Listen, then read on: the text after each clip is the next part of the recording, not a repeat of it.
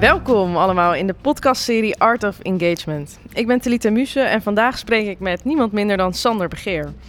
Ik heb het met hem over werkgeluk en veerkracht. Hoe zorg je met elkaar ervoor dat je een gezonde werksfeer hebt?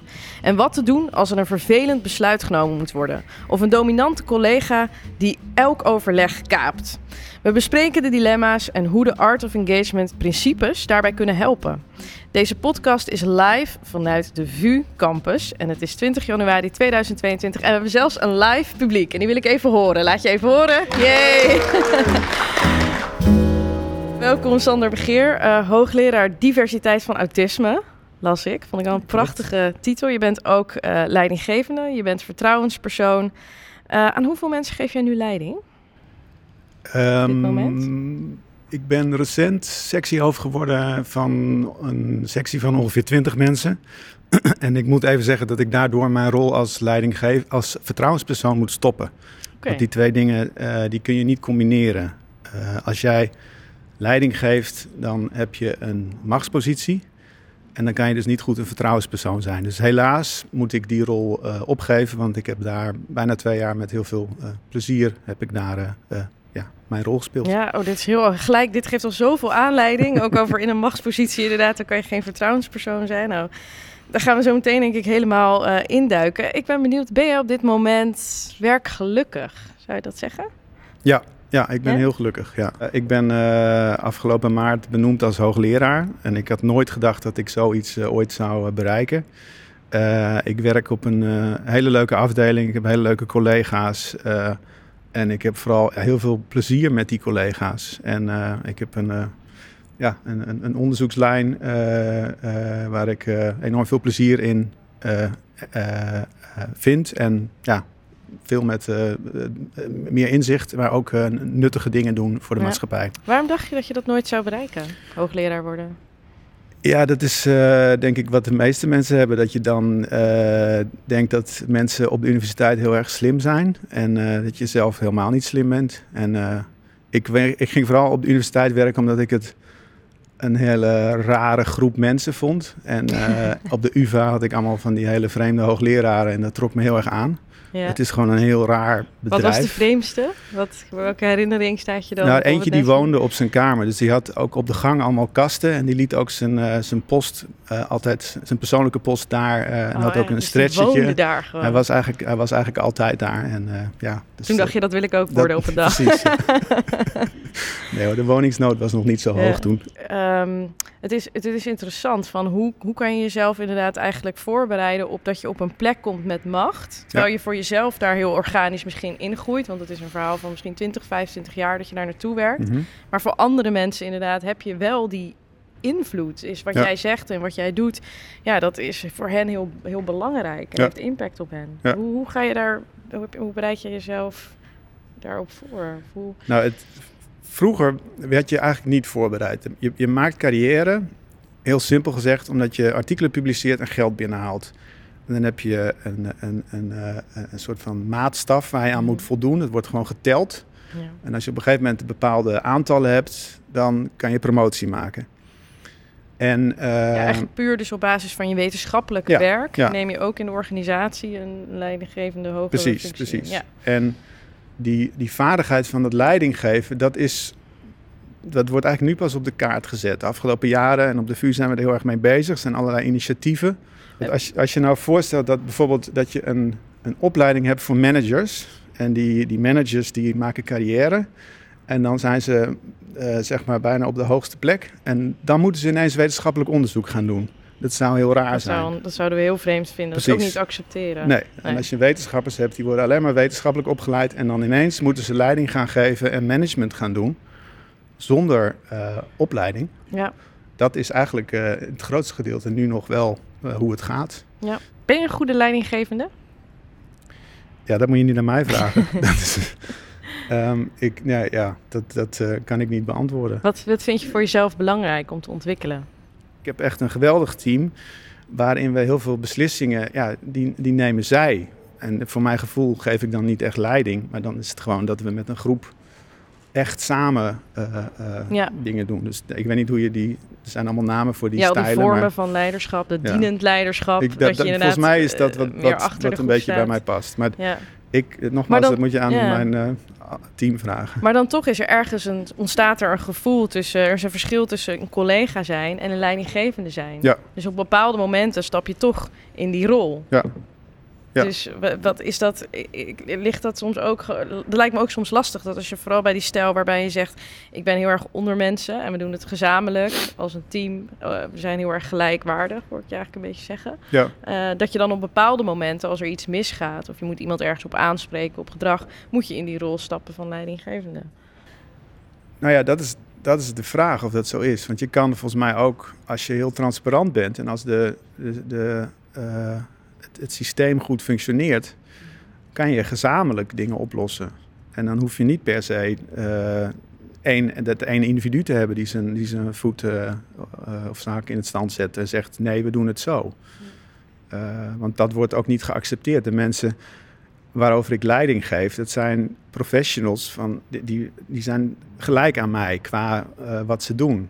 En ja, dus dat, dat werkt ook helemaal niet als ik die ga vertellen wat ze moeten doen. Ja, werkgeluk. Yes. Wat betekent dat voor jou?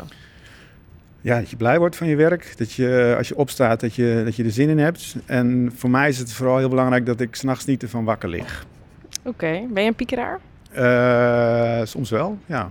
Uh, en uh, ja, um, als, het dan, als ik pieker, gaat het altijd over sociale dingen, zeg maar. Ik merk om mij heen dat um, de, groot, de, de, de, grootste angst is er voor burn-out. En, en burn-out heeft te maken met werkdruk. Maar met name ook dat er dan ook iemand is die nare dingen tegen jou zegt. Of, of jou ondermijnt of dat soort dingen. Dus dat, is, dat is voor. Ik denk dat heel veel mensen dat zullen herkennen. Ja, dus niet alleen hoeveel daadwerkelijk werk je aan het doen bent, maar ook of je eigenlijk misschien anderen tevreden kan houden. Of dat andere mensen misschien iets gaan vinden van je werk of hoe je het doet. Of... Zie je dat inderdaad als het grootste, het meest ondermijnende als je kijkt in jouw team voor werkgeluk? Uh, de, de, de, de stress, de burn-out? Nou, dat is voor mij persoonlijk is dat, is dat, dat, dat, uh, dat soort dingen zijn belangrijk. Maar de, de, de, de werkload is, is, is denk ik uh, in het algemeen een, een gedeelde oh. risico voor ja. uitval als, als werkdruk zo hoog is, waarom kan die dan niet gewoon wat minder worden gemaakt als zoveel mensen daar ja, last van nou hebben? Ja, omdat um, je doet het natuurlijk ook zelf. Maar het is ook een vereiste, denk ik. Ja. Dus hoeveel daarvan is een werkdruk waar, waar mensen zichzelf in uh, vastdraaien? En hoeveel zijn ook gewoon dingen van ja, dat zouden we gewoon anders moeten organiseren of minder. Ik denk dat het allebei is. Kijk, wat, wat, wat heel goed is, vroeger als je een beurs kreeg, dan moest je gewoon echt eh, heel veel gewoon qua aantal artikelen hebben. En nu voor de, de persoonsgebonden beurzen uh, mag je gewoon alleen de vijf beste artikelen geven. Dus dan is het helemaal niet zo dat je als je er maar, weet je wel, je hebt er tien en die andere, die andere persoon heeft er 200, dan voel je je gewoon alsof je niet meetelt. Ja. Maar dan gaat het veel meer over de kwaliteit dan over de kwantiteit. En hopelijk zorgt dat voor minder druk om alleen maar te blijven publiceren. Uh, dat het minder een universiteit als een uh, confettifabriek is maar meer gewoon te focussen op, op, op, uh, op kwaliteit. We gaan even luisteren naar een um, vraag van de vloer. Want we zijn de vloer opgegaan. Um, en hopelijk komt er een dilemma die wij met elkaar kunnen gaan beantwoorden. Komt-ie. Hier vraag van Sandy. Hoe denk jij uh, te kunnen bijdragen aan een meer wij-gevoel binnen de VU dan een wij- en zij van de andere diensten, faculteiten enzovoort. Is er een wij-zij-gevoel? Uh, wie, wie, zouden zij dan moeten zijn? Ja, ja. ik hoor andere faculteiten, andere... Uh, is er soms een wij-zij-gevoel tussen afdelingen? Um... Ja, ik denk dat, ik denk dat de faculteiten heel erg uh, in hun eigen bubbel zitten. En het is niet per se wij zij, het is meer gewoon wij. En, en ja, je denkt niet zoveel na over zij. Want je zit bij psychologie en dan denk je niet van na over de beta-faculteiten als je er niks mee te maken hebt. Ja. Ik heb zelf uh, zo'n uh, onderwijsleergang gedaan, waar ik met uh, onderwijsdirecteuren van allerlei andere faculteiten samen een traject heb gedaan van acht hele dagen en een studiereis. Dat soort dingen helpt heel erg. Dat heb, toen heb ik echt het, het vuurgevoel meer gekregen. En de, is dat belangrijk? Want je zei net ook even zo snel, even tussendoor van... je hebt niet zoveel met elkaar te maken, maar ook weer wel. Je bent natuurlijk met elkaar in de samenleving één instituut. Ja. Um, ik kan me voorstellen dat het dan ook wel weer belangrijk is om wel dat wijgevoel uh, te hebben. Ja, ja, ja, En je ziet dus dat uh, op een hoog niveau, college van bestuur en, en, de decanen, die zijn daar heel erg mee bezig. En die proberen van alles, net als dit hele project. Ja. En op de werkvloer blijft het heel erg versnipperd. Omdat je, het is niet iets waar je op afgerekend wordt. En het is ook niet iets wat de, de sectiehoofden, zeg maar, van de, van de kleinere groepen zoals ik, die daar... Het staat niet per se op hun... Uh, agenda. Het zijn allemaal wetenschappers die doen gewoon hun eigen ding. Die zijn super eigenwijs. Ja. En die, die, die, die gaan niet per se... Dat is ook wat ze zo goed maakt waarschijnlijk in hun vakgebied. Precies, dus ja. die dat ze focus, juist, hyperfocus waarschijnlijk hebben Dat ze juist niet doen wat ze gevraagd ja, wordt. Precies, ja, precies. Dus dat is een beetje qua, qua types die hier rondlopen. Daarom zijn ze lastig aan te sturen. En ik denk dat je gewoon moet doorgaan om, om dat uit te dragen. En ik vond zelf... Uh, ik had vroeger altijd heel lang een UvA-gevoel. Ik had daar gestudeerd en dat was mhm. mijn universiteit. En ik werkte hier al best wel lang, maar ik had nog steeds het gevoel van eigenlijk hoor ik daar thuis. Ja, en dubbele is... nationaliteit. Ja, eigenlijk wel. ik ja. het. En, en toen, dat is wel omgedraaid door die, door die leergang die ik heb gedaan. Omdat je dan ziet hoe de VU veel meer ook in de maatschappij staat en ook veel meer een, een afspiegeling is voor de maatschappij. Ja. Uh, en dat is een, uh, ja, dat vond ik uh, leuk om te merken. En ja. Moeten we misschien even vragen, vind je dat we echt anders met elkaar moeten omgaan hier op de universiteit? Ik zeg nu ook al wij, ik heb mezelf al geïdentificeerd. heel goed. um, Zijn er dingen waarvan je zegt, ja, dat, dat gaat gewoon echt niet goed in de omgang onderling met elkaar? Daar moeten we gewoon eerlijk over zijn, dat, dat, dat, dat functioneert niet. Ik denk, ja, de, de, de, de, de, de, het, het beloningssysteem, zeg maar, dat is aan het veranderen en dat moet nog meer veranderd. Dus dat je dus uh, hoe je carrière maakt, dat dat transparanter is. Dus dat je precies weet uh, wat je moet doen om ergens te komen.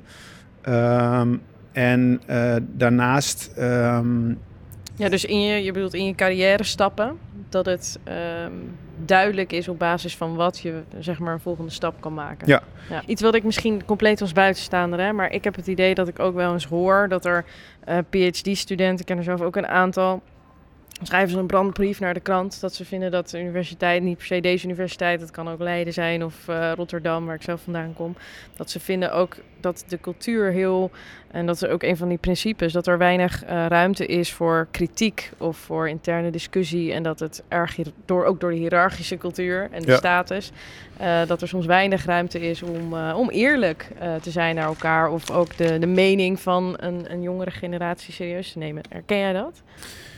Uh, ja, um, nou kijk, mijn vraag is: um, hoe, hoe zorg je voor een open communicatie als iemand in een afhankelijke positie zit, zonder dat dat gevolgen heeft? En, uh, um, ja. Dus eigenlijk en, wil je praten alsof die afhankelijke positie er niet is. Nee, en maar, eigenlijk, wel. maar eigenlijk kan dat niet. Dat is eigenlijk het, uh, het, het, het, het, punt dat je dus. Um, uh, en dat, dat zien we ook. Er zijn, bij het VUMC heb je een heel mooi programma dat heet uh, uh, hashtag zou ik wat zeggen. Ja. En zij zeggen de reden om niet iets te zeggen, om niet aan de bel te trekken, zijn er drie. In principe, je hebt de angst voor de relatie met je leidinggevende. Je hebt angst voor negatieve impact op jouw loopbaan. Of als je student bent, voor negatieve ja. impact op je cijfer. Ja. En het derde is dat ze denken dat het geen zin heeft. Melden is zinloos. En het is ook zo dat als jij. Kijk, als, vertrouw, als, als mensen bij mij als vertrouwenspersoon iets zeggen over een leidinggevende, is het eerste wat ze zeggen van dit blijft tussen ons. En dat is ook de basis van het gesprek. Ik zeg ook altijd, alles wat we hier zeggen, blijft tussen ons. Ik zeg niets tegen iemand anders, tenzij jij mij vraagt om dat te doen. Ja. Dus de meeste gesprekken blijven intern. Maar als wij patronen zien van heel veel mensen die iets zeggen, dan Ja. kunnen we wel eh, escaleren. Of dan kunnen we wel, dat, omdat dan die anonimiteit gewaarborgd blijft. Ja. Maar die melders zijn als de dood voor die relatie in die afhankelijke positie. Dus eigenlijk, Ja, dit is een heel fundamenteel probleem, ja. Ja. Dat is, ja. en volgens mij is het dus zo dat eh, als er iets is in die relatie, dat het eigenlijk gewoon heel erg moeilijk is om daarmee om te gaan. Dus waar je op in moet zetten, is om dat te voorkomen. En om te zorgen dat die, uh, dat die leidinggevenden opgeleid worden in leidinggeven. En dan heb ik twee suggesties voor een cursus. De eerste cursus is de cursus. ook echt ook oké, de cursus. de eerste cursus, dat is de cursus uh, sorry zeggen. Ja. Die moet uh, echt heel intensief, minstens een half jaar, uh, twee keer per week. Ja. En de tweede cursus is de cursus zelfreflectie. Oké, we gaan even bij de eerste stilstaan. Sorry ja. zeggen. Waarom sorry seems to be the hardest word? Precies, Elton John. Ja, is dat zo? Ja. ja. Kijk, je bent, er zijn mensen, we maken allemaal fouten. En iedereen is feilbaar. Dus, uh, en je bent, maar je maakt ook fouten in de interactie met die andere persoon. En ja, soms dan word je daarop aangesproken. Ja, als je, als je dat gewoon. Sorry, het is eigenlijk misschien kunnen we het in één cursus schuiven. Maar sorry laat ook zien dat je het vermogen hebt om te reflecteren op jouw eigen functioneren. Ja. Maar je beschrijft net de positie van iemand die afhankelijk is en het moeilijk vindt misschien om kritiek te geven of iets te melden bij iemand boven zich. Ja. Andersom is het misschien ook zo dat je het lastig kan vinden als je de leidinggevende bent, de persoon die de, hè, de koers uitzet en de besluiten moet nemen en mhm. toch een bepaalde rol heeft. Om misschien andersom inderdaad sorry te zeggen of uh, fouten toe te geven, omdat dat ook jouw positie als leider. Dat kan het misschien onterecht een opvatting zijn. Maar dat je dan ook denkt van hé, hey, dan geef ik ook iets toe. Nou, dan is het volgende keer, ja, maar zie je, je had het gewoon fout gedaan. Dus je hebt ook een positie te beschermen als leidinggevende. Nou, maar ik denk dat dat een misverstand is over leiderschap. Alsof je als leider geen fouten mag maken. Ik denk dat je als leider, vooral in een, de manier hoe ik het het liefste doe, is dat je het met de groep doet. En dat je gedeelde verantwoordelijkheid hebt. En dat je dus daardoor hun ook, uh, zeg maar, uh, eigenaarschap geeft over hun werk.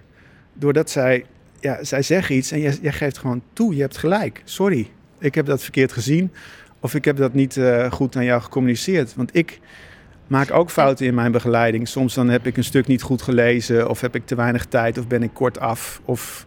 En jij gelooft echt dat dat niks doet met jou, de, de, jouw autoriteit ook, zeg maar, om op andere momenten wel weer serieus genomen te worden als leidinggevende. Dit vraag ik, dit vraag ik even voor mezelf, want ik ben nu zelf leidinggevende. kijk nou, kijk nou naar de minister-president. Die, die zegt continu sorry, hij zit er nog steeds. Het werkt als een trein volgens Heeft mij. hij nog autoriteit?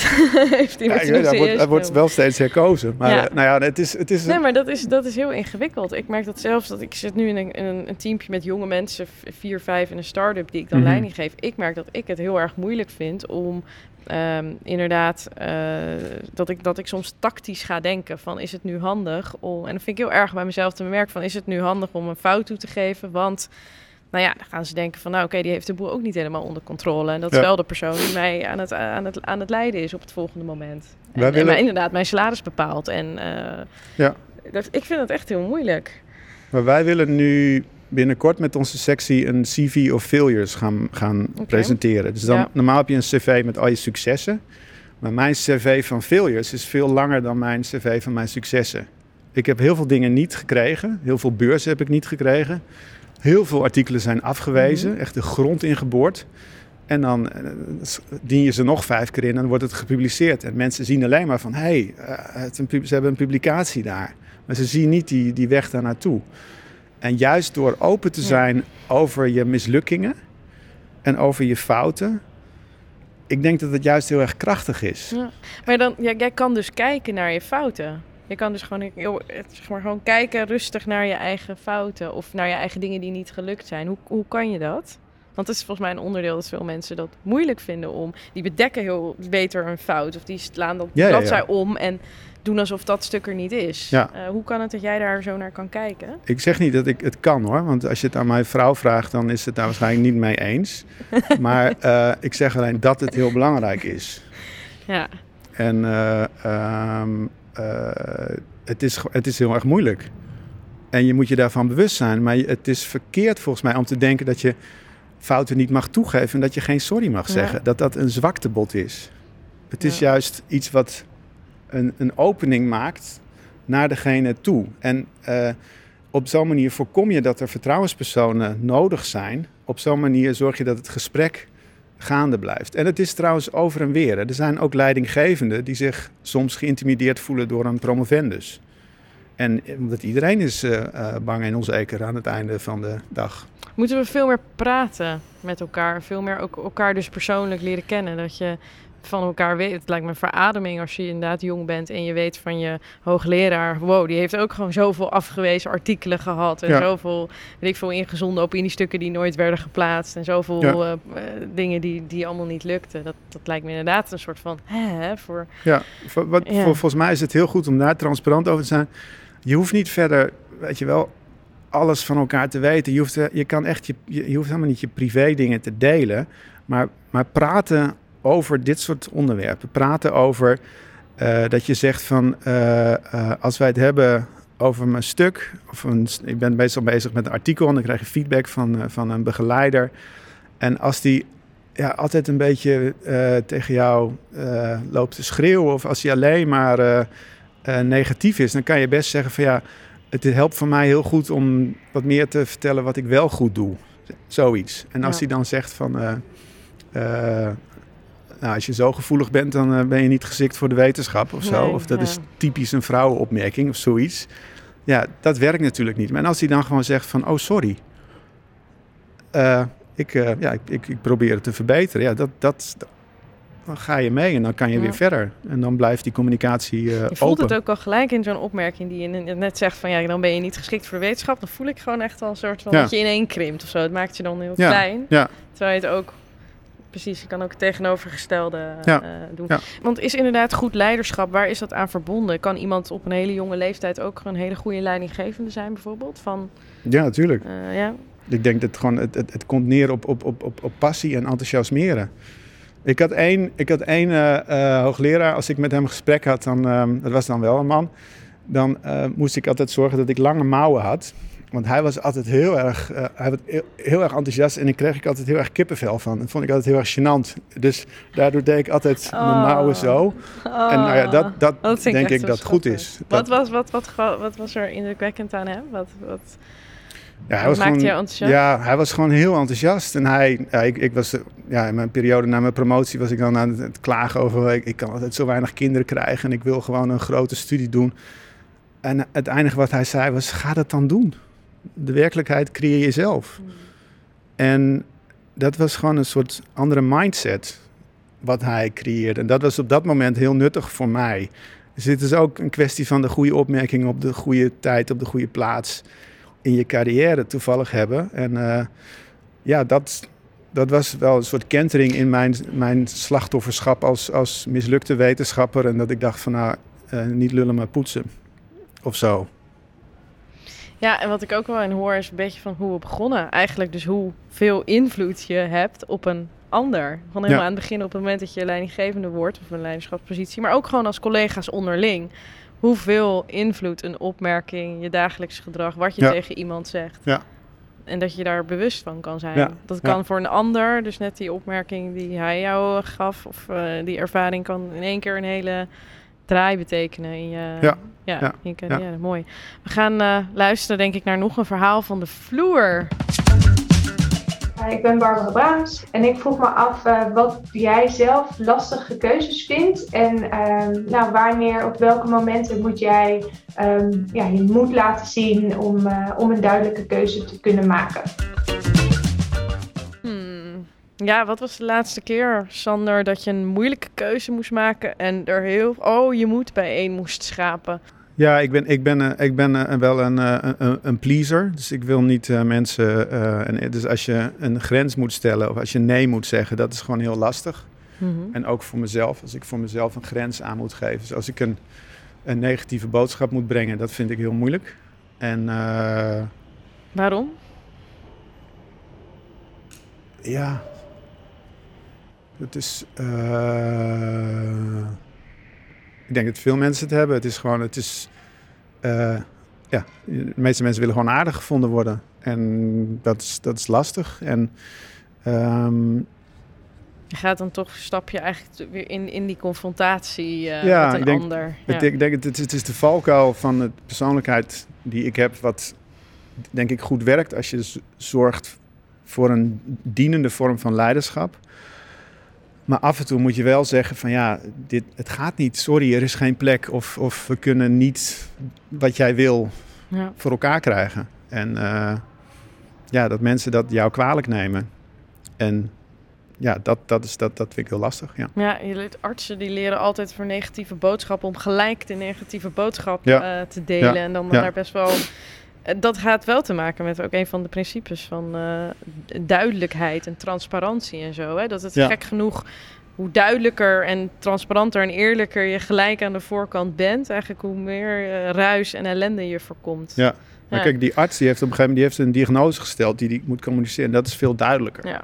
Dat is echt gewoon een feit, zeg maar. Dat is, dit en, is het. En, en in onze, de dingen waar wij beslissingen over moeten nemen, zijn vaak niet zo transparant. Dus um, de. Um, Kun je dat uitleggen? Nou, dat, wat ik net zei, die, die, die carrière mogelijkheden. De, of, of jij een vaste aanstelling kan krijgen of niet. Dat is niet, uh, dat is niet, uh, dat ligt niet vast. Dat is, uh, dat is enerzijds, kijk, ik, heb, ik ben onlangs hoogleraar geworden. En dan moet je door allerlei hoepels. Je moet allemaal formulieren invullen. En dan voldoe je aan die, aan die, aan die normen. En dan moet er nog plek zijn. En dan moet jij ook nog iemand zijn die andere mensen het gunnen, zeg maar. Dus het zijn ook allemaal een soort van subjectieve aspecten. Mm, die spelen ja. natuurlijk ook mee. Ja, het is een uitkom. Het is heel veel variabelen, zeg maar, die daar invloed op, uh, ja, op hebben. En dat ja. systeem kan volgens mij wel transparanter. Door, door duidelijker te maken hoe je op welke manier een carrière kan maken. En ook al vroeg te zeggen van, nou ja, er zijn, uh, er zijn te veel UHD's in deze sectie. Mm -hmm. Dus we kunnen nu niet, op, op, op, ook niet op de middellange termijn, jou een positie uh, uh, creëren voor jou. Misschien moeten we kijken of we je kunnen helpen om ergens anders die plek te krijgen. Als je kijkt naar de vier principes van de Art of Engagement, wat is er dan eentje die jij echt uh, nou, dus ik denk dat ze allemaal gelijkwaardig zijn en aan elkaar gelinkt en in elkaar, op elkaar inhaken. Wat is er eentje waarvan je zegt, daar heb ik nog een persoonlijke groei te maken? Nou, dat luisteren en geef ruimte voor groei. Dus luister naar andermans intenties, een gezond klimaat, diversiteit, voorkom intimidatie en organiseer feedback. Dat zijn dingen waar ik natuurlijk als vertrouwenspersoon veel mee bezig ben geweest. En een, een wat we volgens mij moeten doen, want dit zijn hele algemene principes. En je moet kijken hoe maak je ze nou concreet. Ja. En een heel concreet voorbeeld daarvan is dat als er een, een, een, een uh, overleg is geweest of een lezing, dan krijg je daarna altijd vragen. Ja. En dan zie je heel vaak dat de alfa-persoon de eerste vraag gaat stellen. En ik probeer nu ook in het sectieoverleg, of dat, uh, ik heb een tijd in het buitenland gewerkt en daar was ook altijd de regel, de studenten stellen de eerste vragen. Dus eerst wordt gevraagd, zijn er vragen van de studenten? Daarna van de AIO's, dan naar de postdocs en dan op het laatst komen de mensen die het hoogste in de hiërarchie staan aan bod. Dat is een heel mooie uh, manier, denk ik, om ja. alle stemmen te laten gelden. Ja, ja. en ook te luisteren ja. naar de mensen die onderaan in de pikorde staan, want die hebben meestal de meest interessante ideeën. Mooi. We gaan hem afronden. Dankjewel. Dankjewel wel.